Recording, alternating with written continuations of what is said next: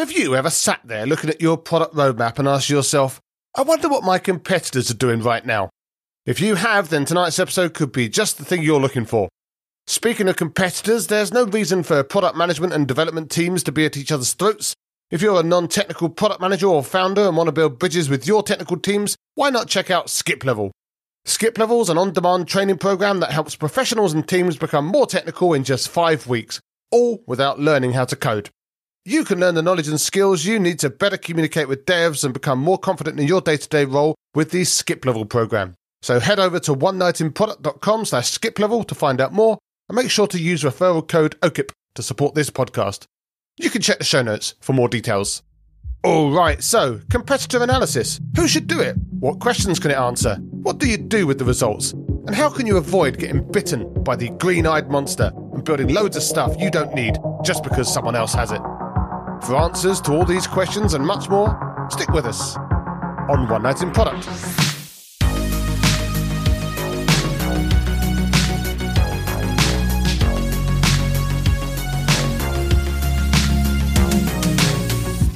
So, my guest tonight is Bethan Vincent. Bethan's a marketing leader, entrepreneur, podcaster, and former parliamentary candidate who's now helping clients with their campaigns with marketing consultancy Open Velocity. Bethan hates performative LinkedIn posts but is a keen fan of medieval history, once worked as a historic property steward at a castle.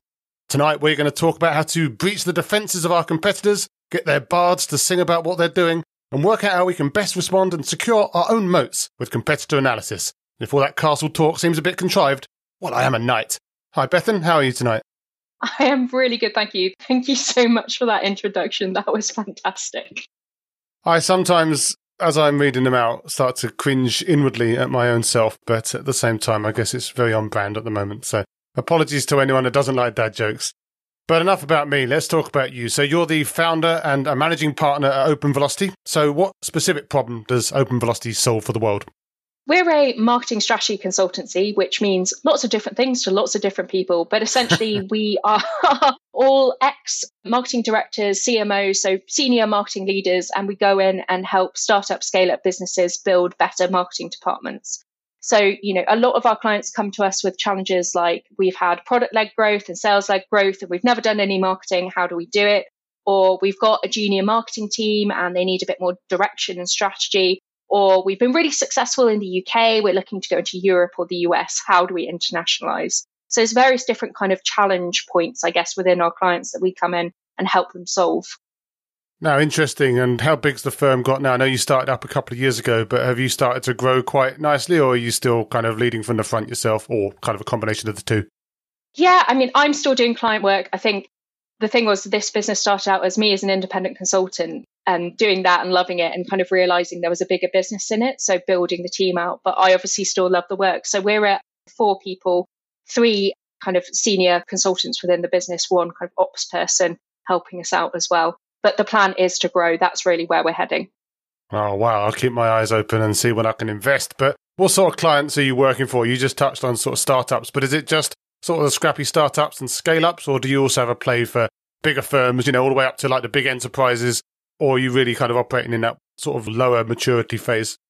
Yeah, I think that reflects our maturity phase actually. So traditionally, our clients have been in the the funded startup space. So uh, what I mean by that is they have budget to spend on marketing and scale ups as well. So two to twenty million has been historically our sweet spot, but I think as we grow and evolve, we've definitely we're working on a couple of propositions for larger companies and really coming in as a bit more of a kind of scalpel to help with very specific challenges. And that, again, might be around internationalization or positioning or adding new product service lines. Oh, interesting. And I'm sure there are plenty of companies out there, maybe even some listening to this that need that sort of thing because it is interesting seeing how marketing and also specifically product marketing evolves in these companies or to some extent doesn't evolve. And like, I do think it's really important for people to start to take the help and expertise where they can Absolutely. And I think one of the things we see a lot in clients is they do what we call scattergun marketing, where they're just throwing they're throwing stuff at the wall, seeing what fits. You know, there's no specific strategy behind it. There's a lot of budget, a lot of time wastage. So really a lot of a lot of the work we do is kind of reducing the marketing surface area they've got to service and making that kind of reasonable and, and actionable and executable. Yeah, I think it's also interesting sometimes you see say, producty SaaS type companies get a very traditional marketer in to cover, say, some of the brand stuff or some of the traditional event based marketing and stuff like that, but maybe they don't have any muscles at all for the more product or, like you say, product led growth, even like the, the more SaaS style marketing and kind of seems like they kind of build themselves into a bit of a corner because they never again get that support. So again, getting someone in, yeah, obviously they could hire someone full time to do that, but then they can also get you in as a fractional, right? Yeah. And that's an interesting thing because I'm doing some fractional work at the moment on a on the product side, and for me it was a bit of a change because, of course, you've well certainly for me I was very used to working full time in companies and kind of throwing myself into it, being there for the long term. And then you go into this fractional world and you don't have obviously the full time commitment. You're kind of dipping in and out and you're trying to use your time as best you can.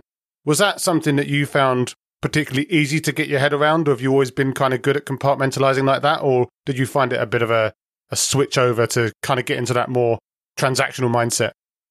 Well, I think this comes back to kind of my career history in that I've been agency side and client side. So, agency side obviously is a lot of context switching and dealing with multiple clients.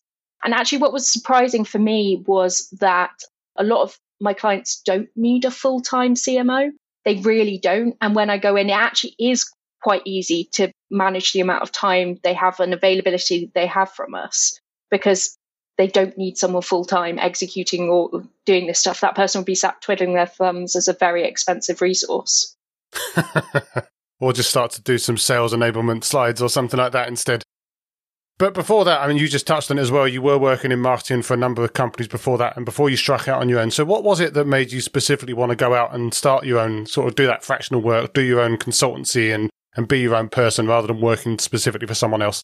A couple of things. So I was brand side, client side before I came out and did consultancy. And I've been with that brand for two and a half years. You know, we got it to a really great point, And frankly, I was a little bit bored. and I wanted, yeah, I wanted my next challenge. And also, uh, it was mid of the pandemic when I kind of left. So it was a bit of a risky move, but also the pandemic showed me that, you know, there's always going to be something risky around the corner. Yep. You know, your government might mandate a lockdown tomorrow, which was, you know, that really showed me that everything you think is really certain and predictable in life isn't. So you might as well embrace that uncertainty and run a business. Why not? No, absolutely. Did you feel at all nervous? Like, for, so for example, again, I've gone down a similar path more recently, and one of the big worries for me, obviously, with family commitments, at least from my side, you know, got a house to look after, kids to feed and clothe. I needed to make sure I at least had some runway and some level of certainty that there was going to be something at the end of it before I had to slink back and get a job with my tail between my legs. Did you feel any of that fear or was it all very like locked in from the start? Yes and no. I built up and I very consciously built up my own personal brand for a couple of years before leading. And that really helped because I had clients in the bag. Oh, yeah. Yeah. So I also had runway as well. And I think the pandemic obviously forced everyone, didn't force everyone, enabled everyone to save and that really helped. But yeah, of course, I was I was so scared. I still am every day. Doesn't go away. The bigger you get, the more scared you get. There's always another problem around the corner. But on your LinkedIn, you said, and I quote, that you've taken on companies like Google and AWS through innovative positioning, customer centric messaging, and delivering campaigns with a test and learn mentality.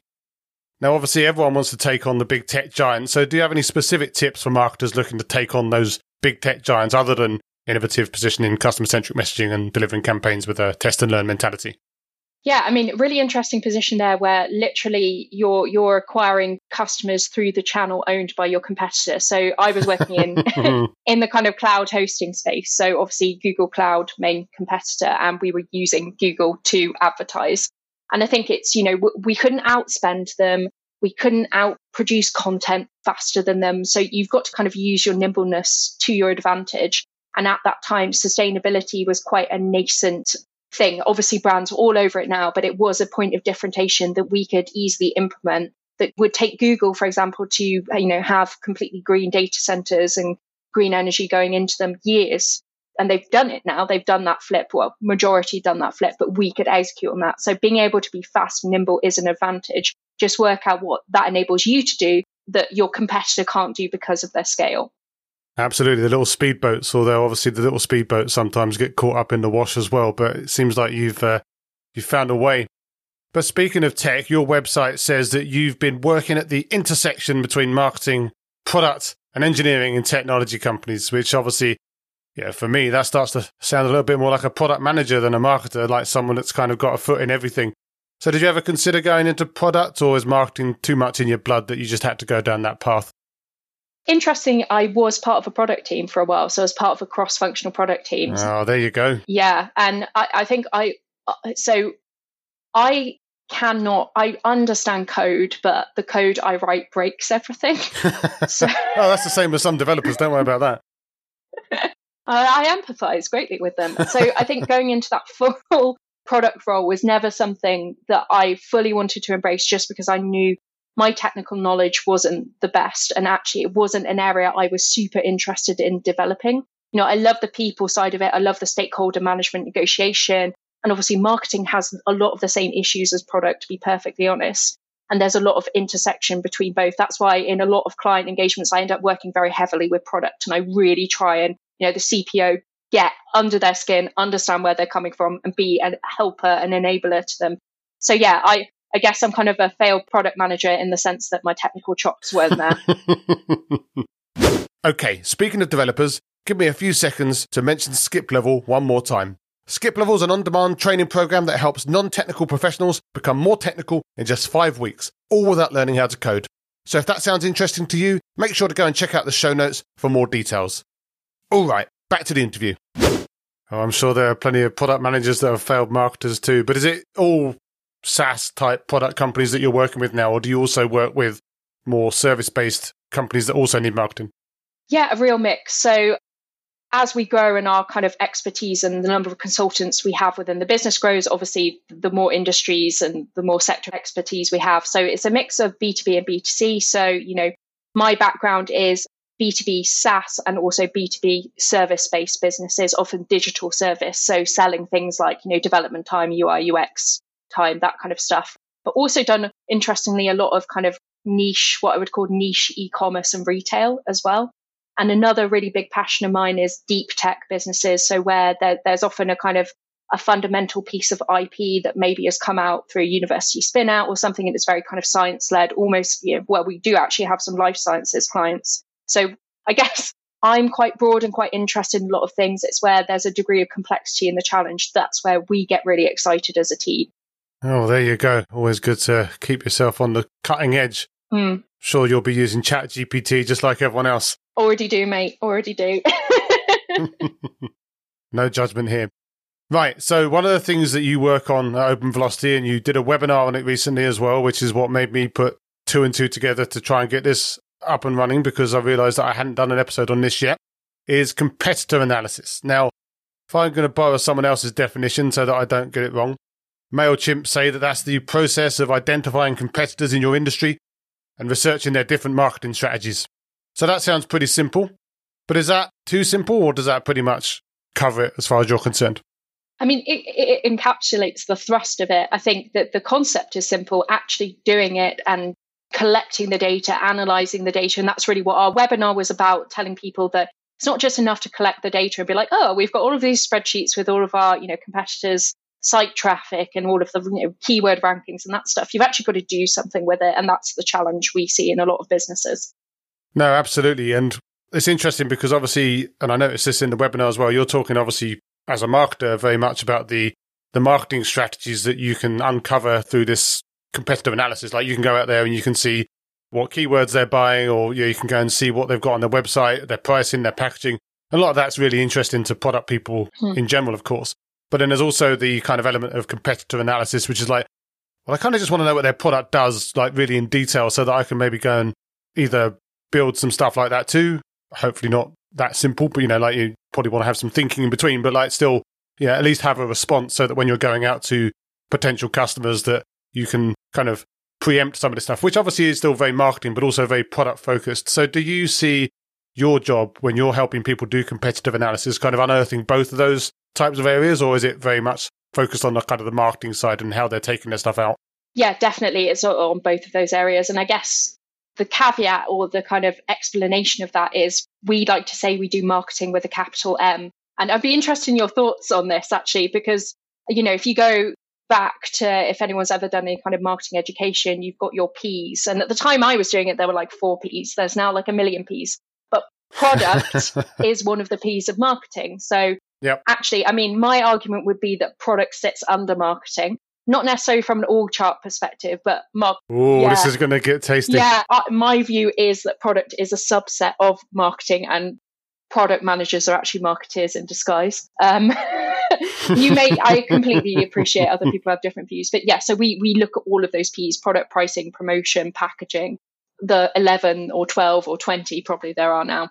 We'll ask ChatGPT. That'll tell us how many there are these days. But I do fundamentally agree, not necessarily that product people should be like a subset of marketing or report to the CMO, although I have reported through to the CMO in the past. Don't think in some ways, and this is my own controversial opinion, that it's any less valid to report the product team through the CMO than it is from the CTO, for example, if you don't have a CPO.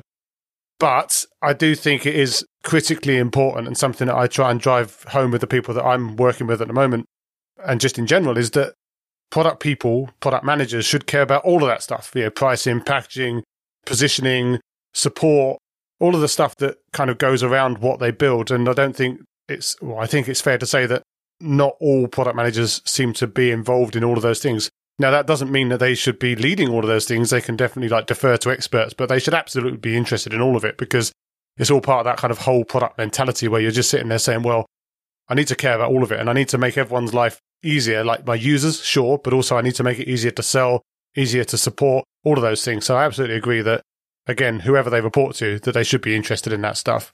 Yeah, absolutely. But specifically, then, what questions do you tend to go out and try to answer first? If you're maybe starting new competitor analysis off for a new company that you're working with, are there kind of some basic questions that you want to go out there and find out the answers to straight out front, or do they vary so massively depending on what the company's doing at the time? I'm going to give you the really annoying marketing answer of it depends. Um, oh, that's the product answer too, don't we?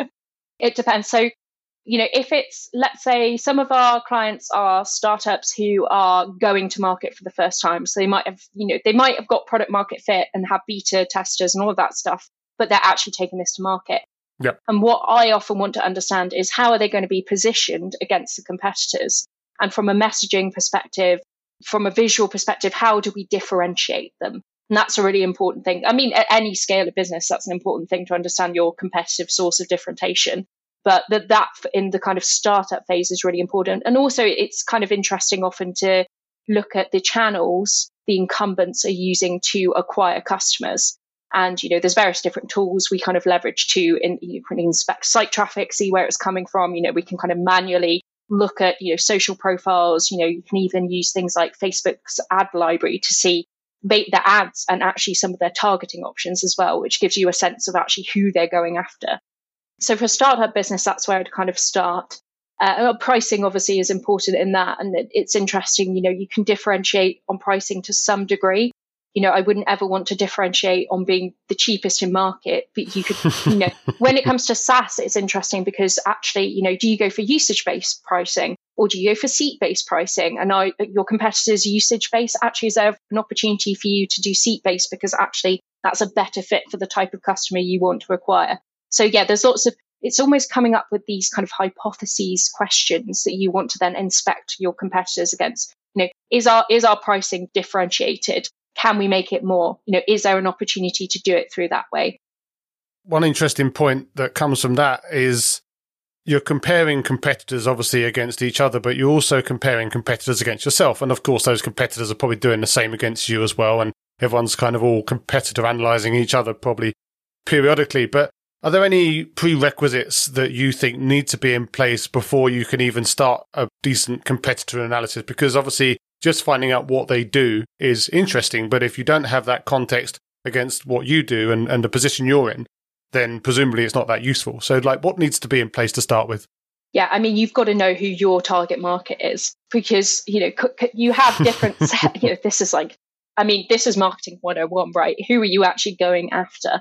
And I think also that helps you understand who are your direct competitors, i.e., the people going after the same audience, and who are your indirect competitors. And indirect competitors can be going for fringes of your audience, but also they can be people who offer maybe part of your solution, especially you see this a lot in SaaS. where people are quite, you know, there's a lot of vertical fragmentation happening and people slicing off parts of products and building a solution.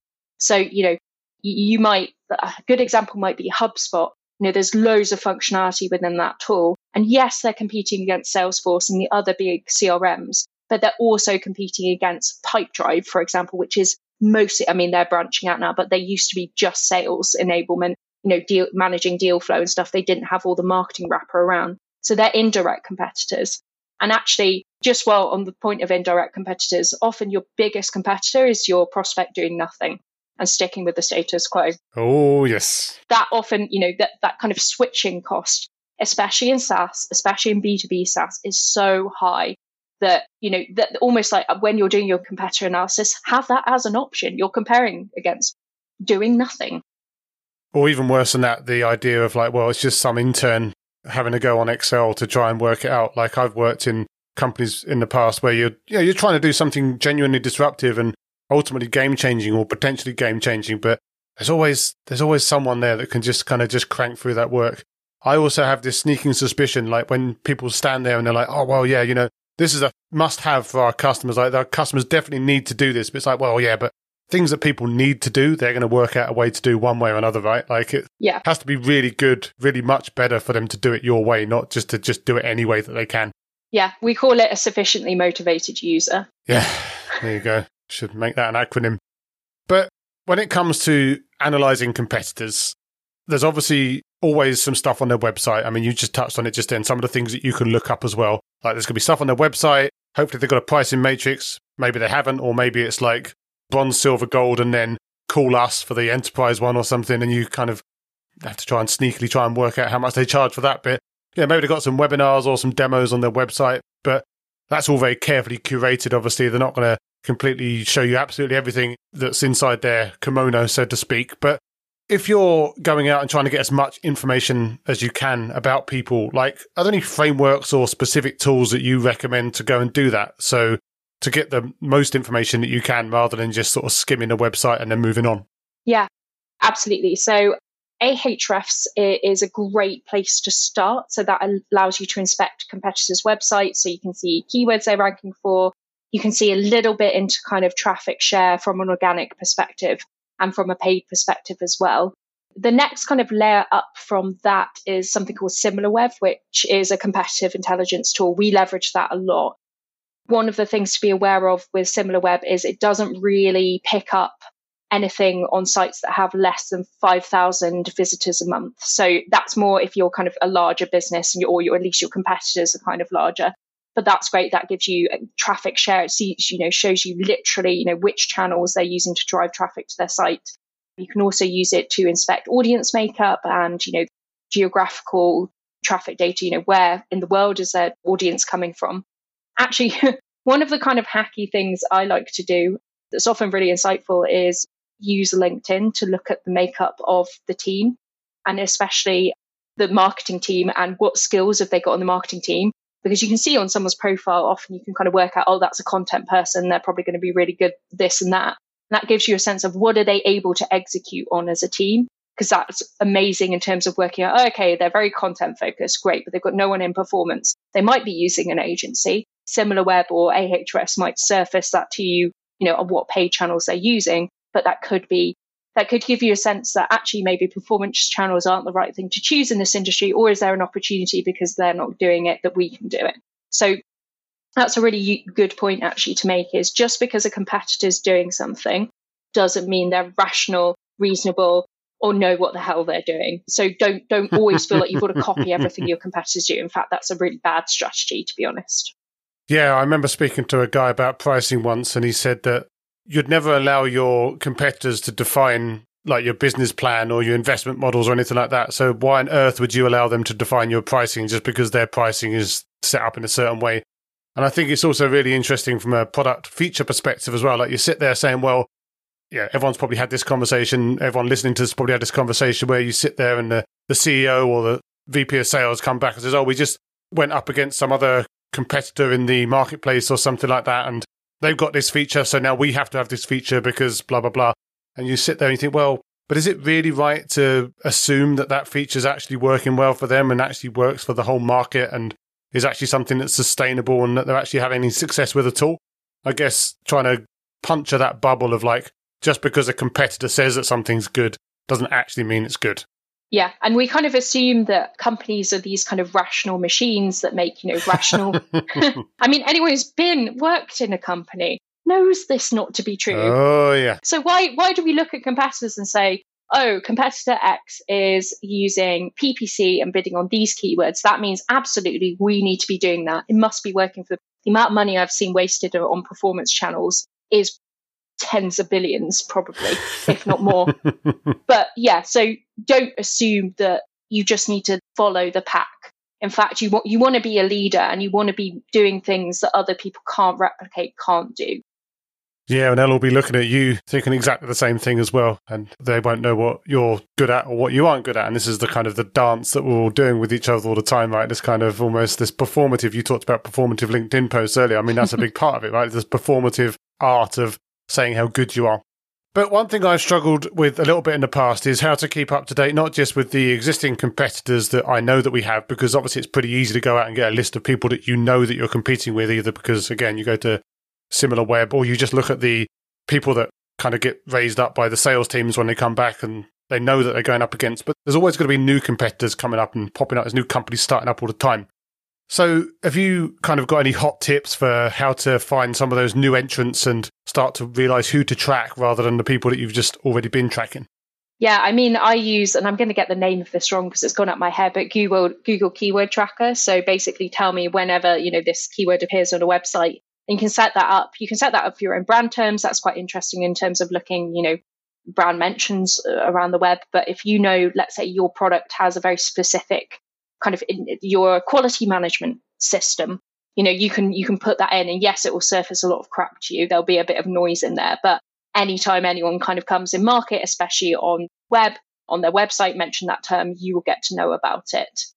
All oh, so then you just have to sift through that crap and try and work out what it is that's actually a real company that's actually a threat. Because then there's this kind of whole maybe for bigger companies innovators dilemma problem like all these yeah. piranhas snapping around you don't know which one's going to take the biggest bite so I guess that leads on to my next question though. Like you've got competitors, you've got the existing competitors that you've already been aware of. You've maybe found some of these new ones and you're going to keep an eye on them as well. But this is all of a very complicated system, right? Everyone's doing new stuff all the time. Everyone's coming up with new strategies and new plans and new features and new marketing materials and all of that stuff. And that seems to then suppose that, well, we should probably not just do competitor analysis once, but that you should do it periodically. But is it about doing it periodically or is it something that you have to kind of do continuously? Yeah, I mean, continuously and but periodically, if that makes sense. So, you know, oh, I, you can't have both. Come on, you got to pick. I normally recommend clients do it either every six months or every quarter as a structured exercise, and they bring in sales and they bring in product so that they're that you know everyone's kind of collaborating on it and inputting into it, and also into the analysis and the output at the back end. Because realistically, quarterly is a good cadence because there are very few organizations who can ship faster than that you know in terms of making a hmm. decision getting something kind of approved internally and getting out to market. So that especially in the SaaS world seems about the right kind of cadence to it. But i think the key is saying and agreeing as you know a leadership team or a team that we are going to do this we are going to commit time to it. You know it's not an activity that you can clearly see the direct route to roi but it's so, so important and it will lead you to insights and to actions that do have a direct route to ROI. Well, let's talk about those insights and actions then. I mean, this is obviously the topic of the webinar you did the other day as well. So you've gone out, you've done this stuff, you've evaluated and got some information back from a bunch of different competitors, either new or existing ones that you were already aware of. What do you do after you've got that? Like you've got it all in a nice Excel sheet, or maybe you've paid for some SaaS tool to put it all into, or put it onto a Miro board or whatever. But like, what's the guiding principle, or what are the guiding principles for what you would do with that information, and the kind of decisions that you could make, and the kind of time frame that you would make those decisions over as well? Yeah. So I'm I'm going to illustrate this with an example. And I think oh, there we go. Firstly, it's super important. That's why I talked about having those hypotheses you're going in to almost test the competitive data against. It's it's really important to have those kind of set up front. So we had a client who operates in a hyper competitive SaaS space. And our hypothesis was that basically every competitor will be talking about, so it's back to the sustainability point actually in a, in a different industry, but they were like, sustainability should be our competitive advantage. And we were saying, no, our hypothesis is that sustainability is a hygiene factor. Everyone's talking about it. You're not going to be able to differentiate based on this. So we could then go in and basically we did analysis of website copy and your messaging and that stuff. And we could say, yeah, every competitor talks about sustainability. And actually, we combined this with customer research that we did. So they had 4,000 users and we surveyed their users on their purchasing preferences. And you got to be a bit careful with this kind of data because it's self reported by the user, but users were basically telling us that they didn't care about sustainability. So that's an example of competitors all positioning themselves around something they feel is really important, but they've not actually tested it with their market who don't care about it. So, so it's the blind leading the blind. Yeah. And everyone, it was almost like this arms race of everyone talking about the sustainability credentials getting B Corp certified. And then you combine this with this other insight and you're like, well, it doesn't matter. So that allowed us to, you know, the action out the back of that was sustainability isn't your competitive advantage. That's not something we want to push in your messaging. But actually, none of your competitors are talking about support as an option. And the caliber, and we knew this business had such a high caliber of support offering. Again, we knew from the customer data that was a really important consideration. There's a space for you to talk about this and own this. So hopefully it gives you kind of a tangible example. I know, I know in that I'm saying I've, we've applied some customer research, but this is why competitor analysis isn't done in isolation. You know, other things have got to be brought in. But really, you know, if you're running the exercise again quarterly, I think, you know, there should be a really clear cadence of maybe it takes you a month to pull in the data, maybe another month for the analysis. And that's essentially looking at trends. You know, it's, it's evaluating things against your hypothesis. It's also sometimes you're just looking for interesting stuff. You're like, huh, they're doing that. Okay, that's really interesting. That's where you've got to apply a bit of your, I guess, heuristic analysis on they're doing that, but you know, is that actually working for them? You won't necessarily be able to see into the black box, but you can get a sense. And maybe you combine that with, again, maybe some of your own user data, and you're kind of saying, hmm, actually, we don't think, you know, they're advertising. Again, I'm picking on PPC again. They're advertising. I hate, I don't hate PPC. It's it's it's a really good tool when used effectively, but often a lot of spend gets bled on it. But you know, they might be you're bidding on these keywords and you can't see the conversions. You've not got access to their analytics, but you know from your own conversation with customers that's not the purchase journey they take. You know, that's not the way they kind of make this decision. So actually it's a bit weird and erroneous. And yes, let's just let them crack on with that. We'll focus our budget over here on something much more effective. Yeah, I think actually one of the biggest takeaways that I think people should think about is this fact that you do need to start with a question rather than just go out there, just try and find out all the random things that can happen and then just panic because you see something that you think looks cooler than what you've got. And you're actually going out very systematically trying to work out what it is that you could maybe go against or what you don't need to worry about. So I do think it's really interesting because I've definitely seen situations in the past where people go into competitor research activities and they're kind of just they're just fishing. Yeah. And I guess like you say, it's great to have interesting stuff, but you want to actually have a plan about what you're going to do about that and what you're actually going to take notice of, I guess. Yeah, absolutely. Well, excellent advice for anyone listening to this that wants to think about maybe having a little look at what their competitors are doing these days. But where can people find you after this if they want to chat more about fractional marketing leadership or get you to do some competitor analysis for them or maybe try and get some inside track on some of that ancient castle gossip that you've inevitably got hidden away somewhere? So personally, you can find me pretty much on any social platform under the handle Bethan Vincent. So LinkedIn, Twitter, Instagram, even TikTok. I hate to say it. hate to say it. Love to be on it. Oh, there you and, go. Open Velocity. So we're openvelocity.co.uk. We do a lot of webinars. We have our own podcast, The Brave, as well.